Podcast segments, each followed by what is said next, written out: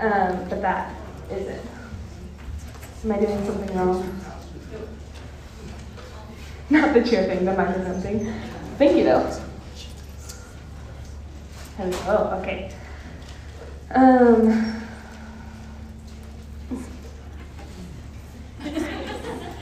man, this is great. This is a very comfy chair, too.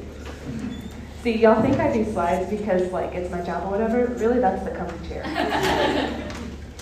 um, yes, okay, I'm Reagann. Um, I don't remember the last time I preached, but it was sometime. But yeah, if you don't know me, I'd love to meet you. Um, but yeah, I'm here.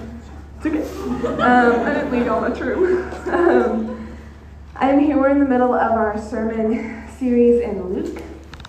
Um, so we are writing kind of our own weird, as someone described earlier, weird stories. Of, of just like kind of our parable versions of some of the stories we find in Luke. Um, yeah, so mine is kind of fairy tale esque, so we'll see how that goes. Um, yeah, you can put my first slide up. Also, I feel, I don't know if y'all know Miss Rachel. She's on TikTok, but she's like a kids show. And with the overalls and the theme I chose for my slides, I feel very Miss Rachel esque. So it's fun. Um, yeah, okay. So here's my story.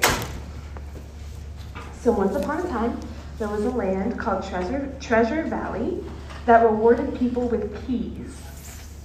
So what would happen is when you would help someone or plant something good for the land or consistently obey the like law of the land, um, the land would appreciate your efforts and leave a key nearby for you to find. So everyone wants these keys for different reasons. Some are more motivated than others. Some think they are pretty. Some want what others have.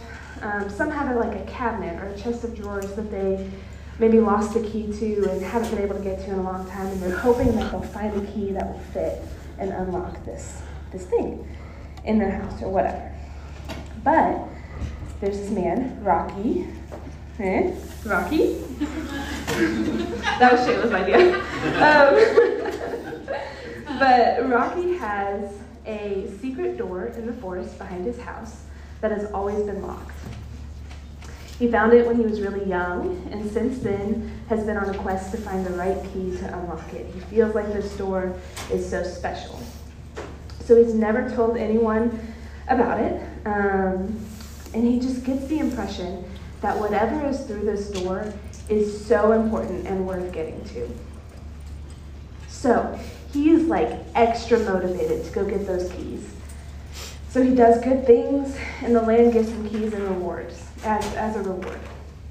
He helps his elderly neighbor cross the street safely, and on his way home, he finds a small silver key with like a little hook on it that looks like a walking cane. Um, the land is very creative. Um, yeah, so he's like, okay, is this the one? Because he hasn't gotten this one yet. So he runs over to the door, um, making sure no one follows him. He runs over and puts it in, and it doesn't it doesn't quite fit. But you know, he's not really surprised. This has happened a lot. He's done this for a while. So he's a little disappointed, but it's okay. He heads back towards town. So time goes on, and, um, you know, since Rocky first started finding, um, or when, when he first found the door and then started looking for keys, he's never stayed out past curfew. The land has this specific curfew. Um, that people try to generally respect, but he never goes out past curfew. And so every year he receives a key as a reward. It has a little clock, like just the hands on it, you know? Um, and yeah, and so these keys are all different every year, but they never fit the door. So he's usually a little less excited about those. Um, he maybe waits until he has a couple of other keys and then he runs to the door and checks it out and sees if, if that key will fit. And it hasn't so far. Um, and then every spring, Rocky plants a huge garden of fruit and vegetables um, and invites so many people to come and take from this harvest. He usually gets around eight keys just from this garden alone because um, he's helping so many people and he's like making the land fruitful and cultivating it. Um, but again, so far these keys haven't worked for his door. So, you know, after five or so years, Rocky has this giant collection of keys some beautiful, some rusty, some large, some small, some gold, some plastic. He enjoys looking at them and polishing them, and he puts them on display for his friends because he has the biggest collection of anyone. They praise him for all the good he must have done. Um, his friends do. And so he smiles brightly, but on the inside, there's kind of that dark panic. What if he never finds the right key for his door?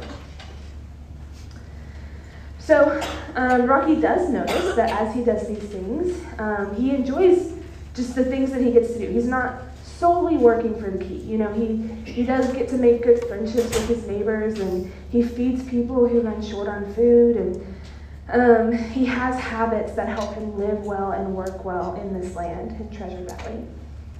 He enjoys these things in his life, but he still desperately wants to find the right key.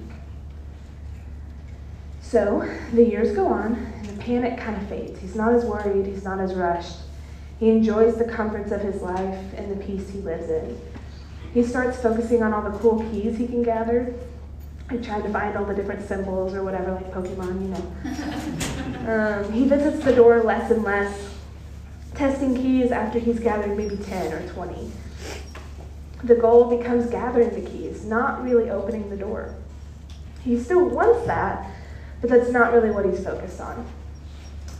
And he almost, almost forgets why he wants the key in the first place.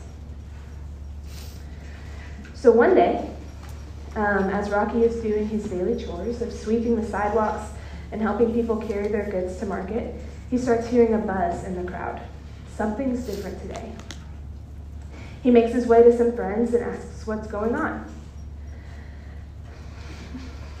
Sorry, I just I hate naming things, and so I just made it fun. So Rocky's friend Rodney explains a man is handing out keys, but people are saying these keys are different. What's different about them? Rocky asked. I haven't seen them yet, but I've heard they glow something fierce. Do you think they could unlock something special? Rocky replied. As Rocky pondered that, he thought more about his door in the woods. He hadn't visited in a few months, instead, using his downtime to polish all the keys he had. He felt guilty. He tried to get a glimpse of the man with the keys, but there were too many people. Instead, he stuck to the outskirts of, of, of the crowd. As people walked away with keys in hand, he stopped a few and asked them what was so special about them. They all replied similarly. Don't know exactly, but I suddenly feel very hopeful. This is the one key I'll ever need. A few others walked away sad. Rocky asked them why, and they replied, He asked us to give him all of our found keys, and that's just too much. Rocky was shocked by this. One key in exchange for so many? That sounded like a scam. Like, who is this guy? he thought about just leaving after that, but something kept pulling him back to the man with the keys. So eventually, the crowd thinned, and Rocky could see the man as he spoke with people. There was nothing remarkable about him except for the giant key ring on his belt. The keys were different shapes and sizes, but still they seemed like none of them would really fit in Rocky's collection. One of these keys would somehow outshine all of his, which was very upsetting to Rocky.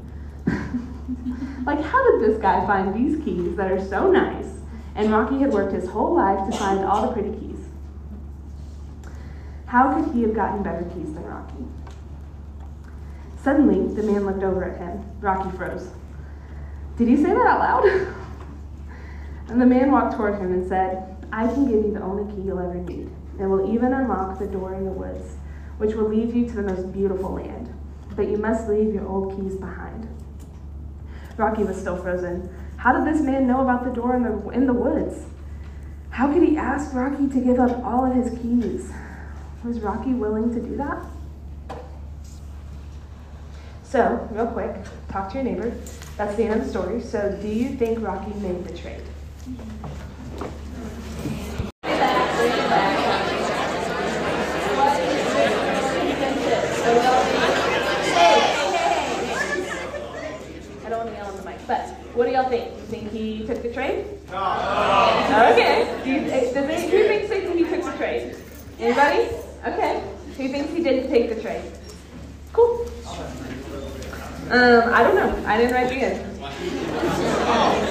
But it's because Scripture doesn't tell us either. Okay, so now we're going to read the story that this, um, the scripture that inspired this story. Um, go to the next slide, it has it. There's two slides with it, but yeah. So we're going to read Luke 18, 18 through 30. Okay. So a certain ruler asked Jesus, Good teacher, what must I do to inherit eternal life?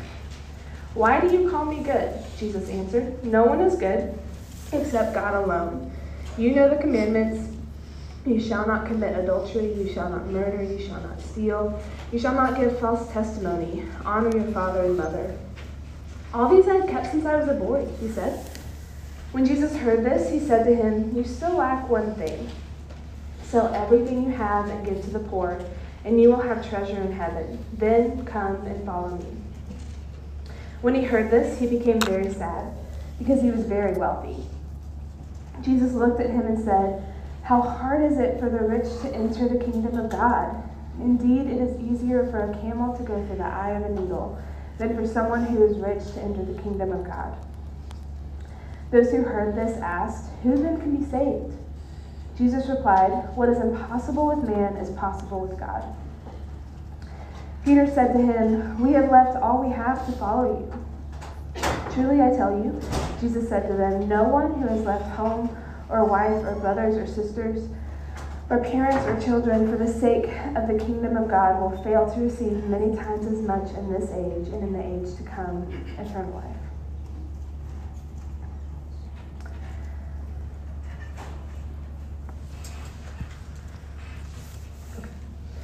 Um, so the rich man in both the stories um, wanted to cling to something as a sign that he was doing well. So, although Rocky was initially motivated to unlock the mysterious door, he came to see his keys. Sorry, he came to see his keys as a symbol that he did good things and contributed to the land and the people around him. He wanted to know that people appreciated him. The rich ruler in the scripture used his claim that he had followed the law his whole life as a status symbol. I should be okay since I've done these things, right? Right, Jesus? But both were missing something. Rocky, with all of his helpful deeds, was still unable to lock that, unlock that door. And the ruler hid behind his wealth, ultimately keeping him from a life fully devoted to God. At least until he talked to Jesus, because we don't know if he ended up following Jesus or not. So we all do this to some extent, right? We cling to symbols of our goodness, our worthiness, um, that we shouldn't be punished or anything like that. We collect praise and accolades. We try to find proof that we're a good person or worth something or not just the worst. We listen to the world when it blindly says that we're good or worthy, even if it doesn't ring true to us, you know, because we know the things that we've done. So the world will tell us, yes, you're worthy, you're good. And we're like, but am I? Yeah, okay, I'll believe that, but am I? You know? There's nothing, there's something missing there. There's not substance to that. Because we just don't measure up sometimes. We try to create some level of certainty. We say, I'm a nice person, or um, I didn't steal at the self checkout, or I never hurt anyone, or maybe you're someone who's really aware of when you've done something wrong. And you might be someone who kind of holds that over your head. Um, you beat yourself up and you live in a prison, prison of shame. Um, but often, those people too still try to pretend that they're good. Um, they try to prove themselves or make up for something. And I think to some extent we're on both ends of that at different times. So, if you find yourself living in this shame or in this pride, um, I have good news for you. The gospel is for you. So, we're afraid to face reality, um, and we're afraid to see that we're not good on our own. We don't want to. We don't really want to live in that reality. That seems pretty scary um, because we can't do it on our own. You know, we're missing something. But the gospel is that God is good and makes a way for us to experience and live in His goodness instead. Jesus says in this passage, Why do you call me good? No one is good except God alone. So when I've read this story in the past, I always kind of struggled with that. It felt like out of place. I felt like, why is she, I mean, Jesus always kind of answers in confusing ways, but like, why is he saying that? This man just wants to know how to have eternal life.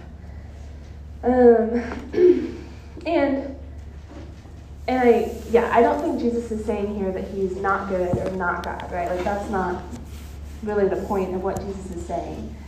Um, but I think this passage is central to the to the ruler's understanding of what it means to really follow God and have eternal life. He's pulling at this idea of goodness. And he sees a man who's struggling to um, make it on his own, to kind of live up by being law abiding or having the comforts of the world. Um, and so he says, like, no one is good. Like, no one measures up, including me, including you. Again, I think Jesus is good, but that's not his point right here. Um, so I think the question becomes how do we measure goodness? Jesus' claim is, um, is that God is our measure of what is good because only God is good. I think I have a slide. Um, how do we measure God's goodness? Or how do we measure goodness? So, what if we took Scripture at its word when it said, For all have sinned and fallen short of the glory of God in Romans 3? What if we really knew how sinful we were and how much God saves us from? What if that was something we faced more often? What if we were more acutely aware of our need for God to transform us and make us new? We can't do anything truly good without God. We can pretend, we can try, but it doesn't last long. We need the Lord. Um, and instead of trying to create our uncertainty, there's another way. We can trust that the Lord is good and gracious to us. We can rest in his promises and steadfastness to us because only God is good. Um, yeah, so kind of the reason I wanted to talk about this is because I think there's this pitfall that is so easy to fall into, especially as you've you know started following God or you've been following God for a while you start experiencing some of the transformation that God brings, right? Like that's a process um, of being made new. And, you know, you experience life change, you have good things in your life, you know, like some of y'all shared, you know, you kind of, um, the, your priorities shift, and that leads to good things. So becoming a new creation in Christ and renewing our minds does lead to good things, and that's a good thing. um, like that should happen. But as we see that fruit in our lives, and as we start to take some responsibility for that and work through some of those things, we can start to think that we're solely responsible for, for that transforming. We think that it's our job to do that work without God. Um, so, because we participate in that process, which we should, again, it is there is stuff that we do, um, especially surrender to God, but there is stuff on our end that we can do to help us um, help the Lord like transform us. We start to think though that we're doing all the work because it's what we can see, right? Feels pretty practical. Maybe that's just me. I'm just practical.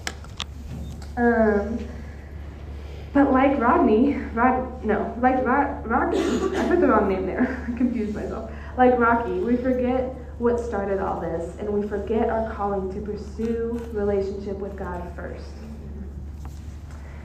Um, and this can lead to all sorts of sin, like you'd expect, and shame.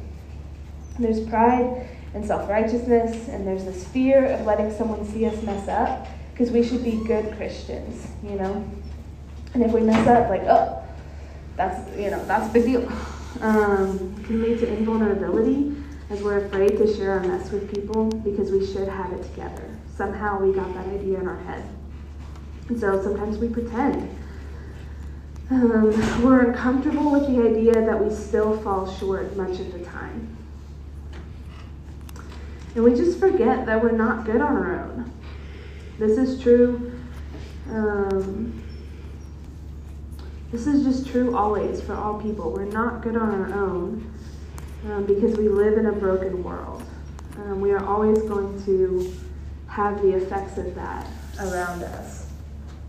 Um, but the gospel says we don't have to be good on our own because Jesus fills in the gap, right? Um, Ronnie Worsham, who's a pastor at Northeast Garland, one of the churches, um, he always says, I'm not here because I'm good, I'm here because God is good. I think that should be our mantra, right? Like, we're not here because we're good. It's not about us being good, it's about God being good. We experience grace and transformation because God is good. We experience freedom and this no condemnation life because God is good, not because we deserve it on our own. And then we get to do things that reflect God's character. We get to do good things, but it's because we understand who God is. We understand some of His goodness. Um, yeah, but in order to reflect that goodness out and to live it, we have to kind of relearn what goodness is. What is God's goodness?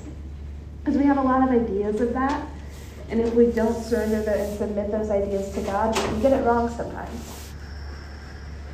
So, um, God shows us His goodness. Um, then we get to reflect that to other people. But we can't skip the first step. We can't just pretend like we know God's goodness. You know, we have to wrestle with that. And again, that's a process too. Um, and that's something that we get to let God lead us in as He sees fit. Um, but we don't get to try to be good on our own. Um, okay, so I have a reflection question. Nice. Yes. Um, so, what do you use to measure yourself or others? Here, you might think about like what kinds of things you tend to be critical of in yourself and others, and what fruit does that produce in your life and relationships? Um, are those things a reflection of God's goodness? So, I'm gonna give y'all just a few minutes to, or not even a few minutes, you know, some time. just to clarify, um, I'm not trying to like give it say an answer or give an answer on like the question of like are we born good or bad or whatever. Like that's not my point.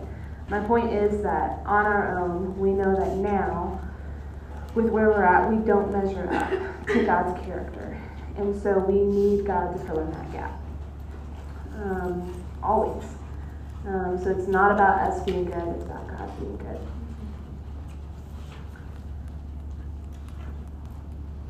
So, how do we do this? How do we learn to use God's measure and not our own? How do we learn to let God define what is good in terms of our lives? Jesus says to the rich man, How hard is it for the rich to enter the kingdom of God? Indeed, it is easier for a camel to go through the eye of a needle than for someone who is rich to enter the kingdom of God.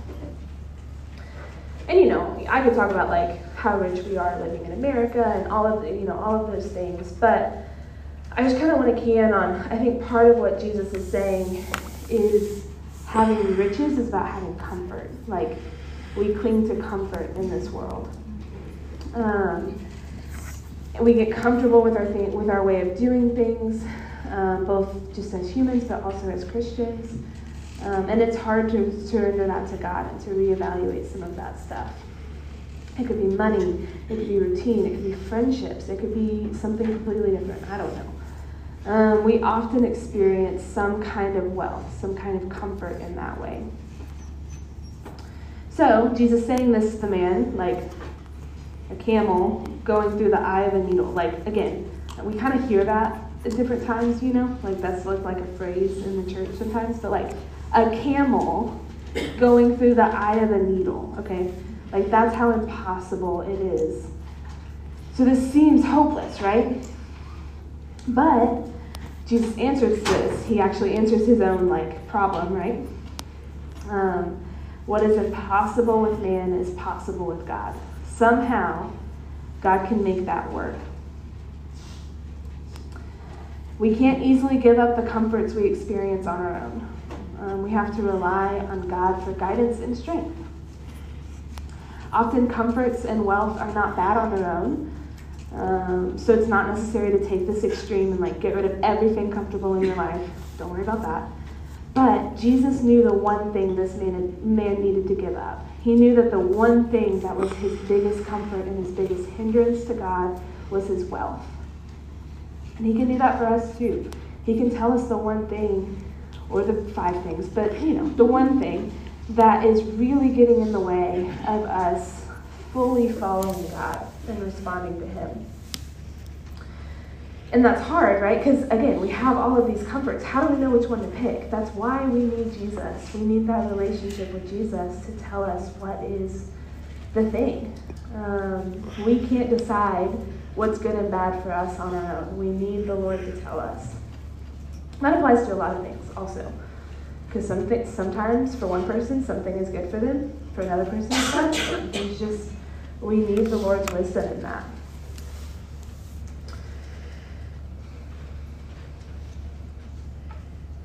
Yeah. Um, so I want to share, some of y'all have probably heard this story, so I'm sorry if you have. But I want to share a time when I felt like I really like had to relearn or just learn for the first time what goodness in God's eyes was. Um, what was good for me. Um, for me, this was sophomore year, spring semester. So this was back in 2016. Um, that was probably my hardest season in college. Um, my first ever boyfriend and I broke up. Um, my roommate that I had been really close to, like she was probably my best friend that year, she kind of stopped talking to me. Um, it was a result of my own sin, but I didn't know that yet. I just she stopped talking to me, and I didn't understand why. Um, it was also a result of her sin, but it was my fault.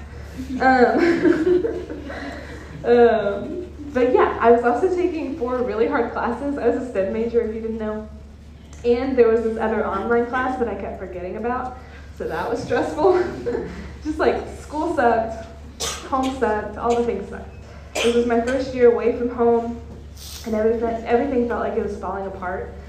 Um, and I didn't anticipate needing to give those things up, you know, um, especially those relationships.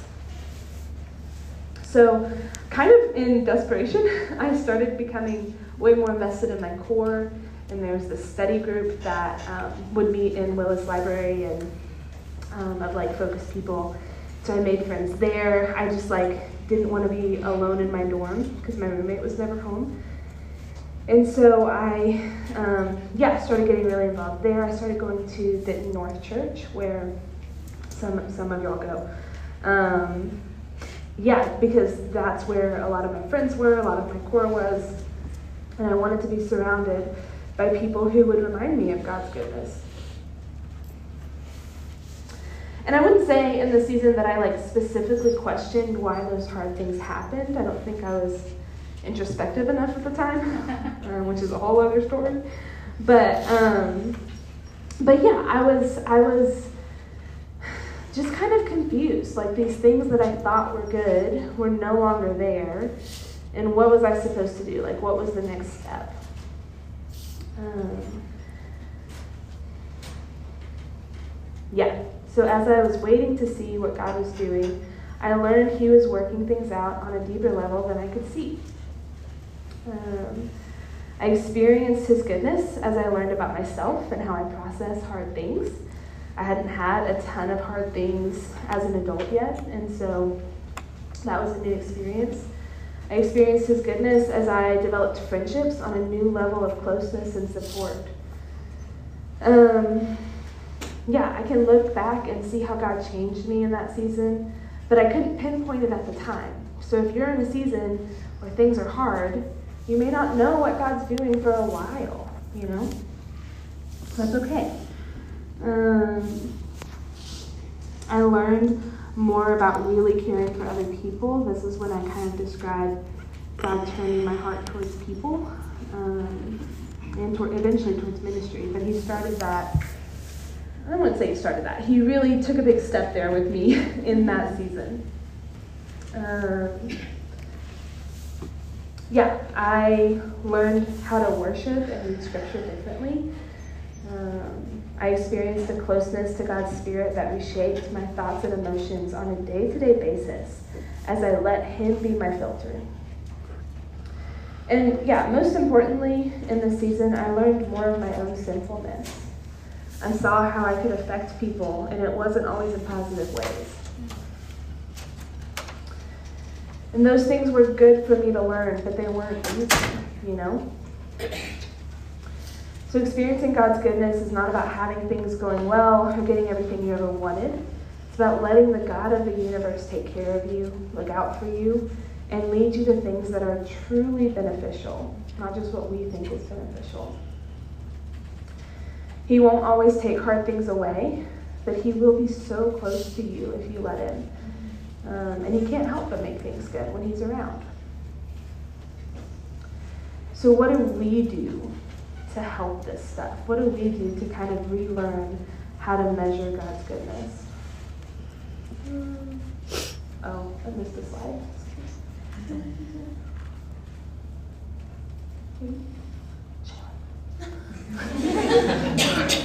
Didn't mean to call it out. Oh, never mind. I didn't think this is all that's on. Okay, I don't know what it is. Um, I probably forgot. I forget a lot of things now. Um, okay, so what do we do on our end of this relationship, right? So the thing is, we invest in that relationship with God. We keep actively, these are kind of your practicals, although they may not sound very practical, sorry. Um, we keep actively inviting God to change us and to help us surrender whatever gets in our way. We pursue Him in prayer and scripture and worship and community. Um, I think a lot of that ends up becoming we have to learn to filter our thoughts and emotions and experiences through the Lord. Um, it's asking Him, like, are these emotions good? Like, yes, they're here and they're real, but does this reflect your heart? Does this reflect your character? Um, do my thoughts honor you? And asking that consistently, you know, not just once a month, but like every day. um, like, oh, I had that thought, Lord. Like, was that was that honoring to you? I don't think so. I need to repent, you know. Or I need help. I need to voice that. I need to. Um, yeah, there's a lot of different ways you can handle that, but using yeah, let, letting God be your filter for what is good and true and right. Um, another thing is we got to quit pretending to be better than we are. Mm-hmm. So we own up to our mistakes and our sin. We don't take advantage of grace as a way to sin more, but we accept it, knowing the Lord gives His grace freely. So acknowledging our sin is not about living in shame, right? But it's about, oh, I'm convicted. Okay, Lord, forgive me. And knowing that He does, you know? and resting in that and moving forward. But we don't get to skip the part where we confess our sin and where we acknowledge it.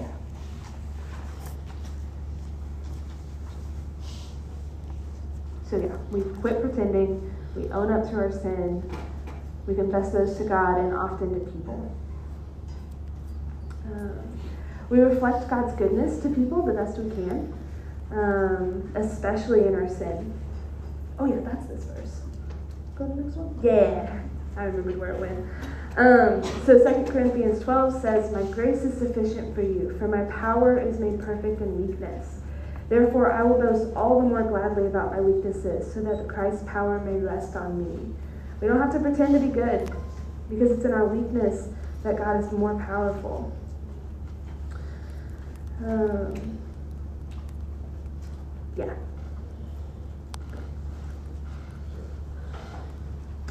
And then finally, from this passage, um,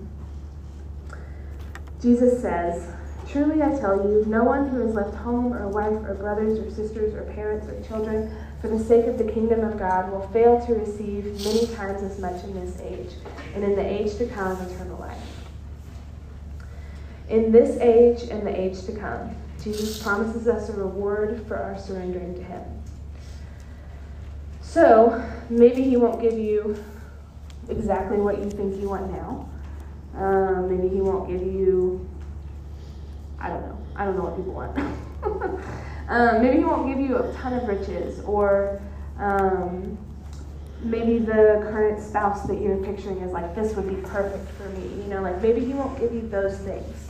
And even you'll lose things as you follow God. You'll lose friendships and money and um, even safety sometimes.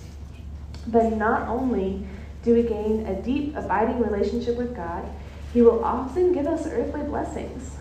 Um, this isn't like a hard promise, like, okay, if you follow me for 20 years, I'll give you the key to the magical door. I don't know. But like, I'll give you $20,000. Like, that's not really how it works, right? Um, but He does take care of us. Whatever we actually need, whatever is actually good and beneficial for us. But I think what's cool is um, our priorities change. So the things that you want now, you may not want in 10 years. Um, and you may realize, like, actually, that was really not going to be helpful for me in the first place. And so it's not that God didn't give it to you out of spite, it's that He was protecting you from that because He's good. How many times have I said good in the sermon? um, yeah, so may not be what we first envisioned, but as God transforms our hearts, it becomes what we really need and what we really want. Maybe it's deep community and a sense of being known, maybe a new family, um, maybe stability in something actually reliable as only God can be. Um, maybe, yeah, again, maybe material blessings and security. That's not out of the question. Um, but yeah, just because the Lord is going to give us, it's going to give us, you know, eternal reward and reward here, doesn't mean that that process is suddenly easy, right? He doesn't take away, um, he doesn't necessarily take away pain and hard things. Um, but again, he's with us in that. Um, so, my prayer for all of us is that we would learn to measure using God's goodness and pursue the things He lays out for us. Yeah. So, um, I just I just hope that you guys will. I think first begin to use God as your um, filter for your thoughts and emotions, and let Him tell you what's good, and listen to His voice, and especially not the world's, because it just gets it's hard to discern. Um, but yeah, hope that you pursue his goodness. And the band can come on up.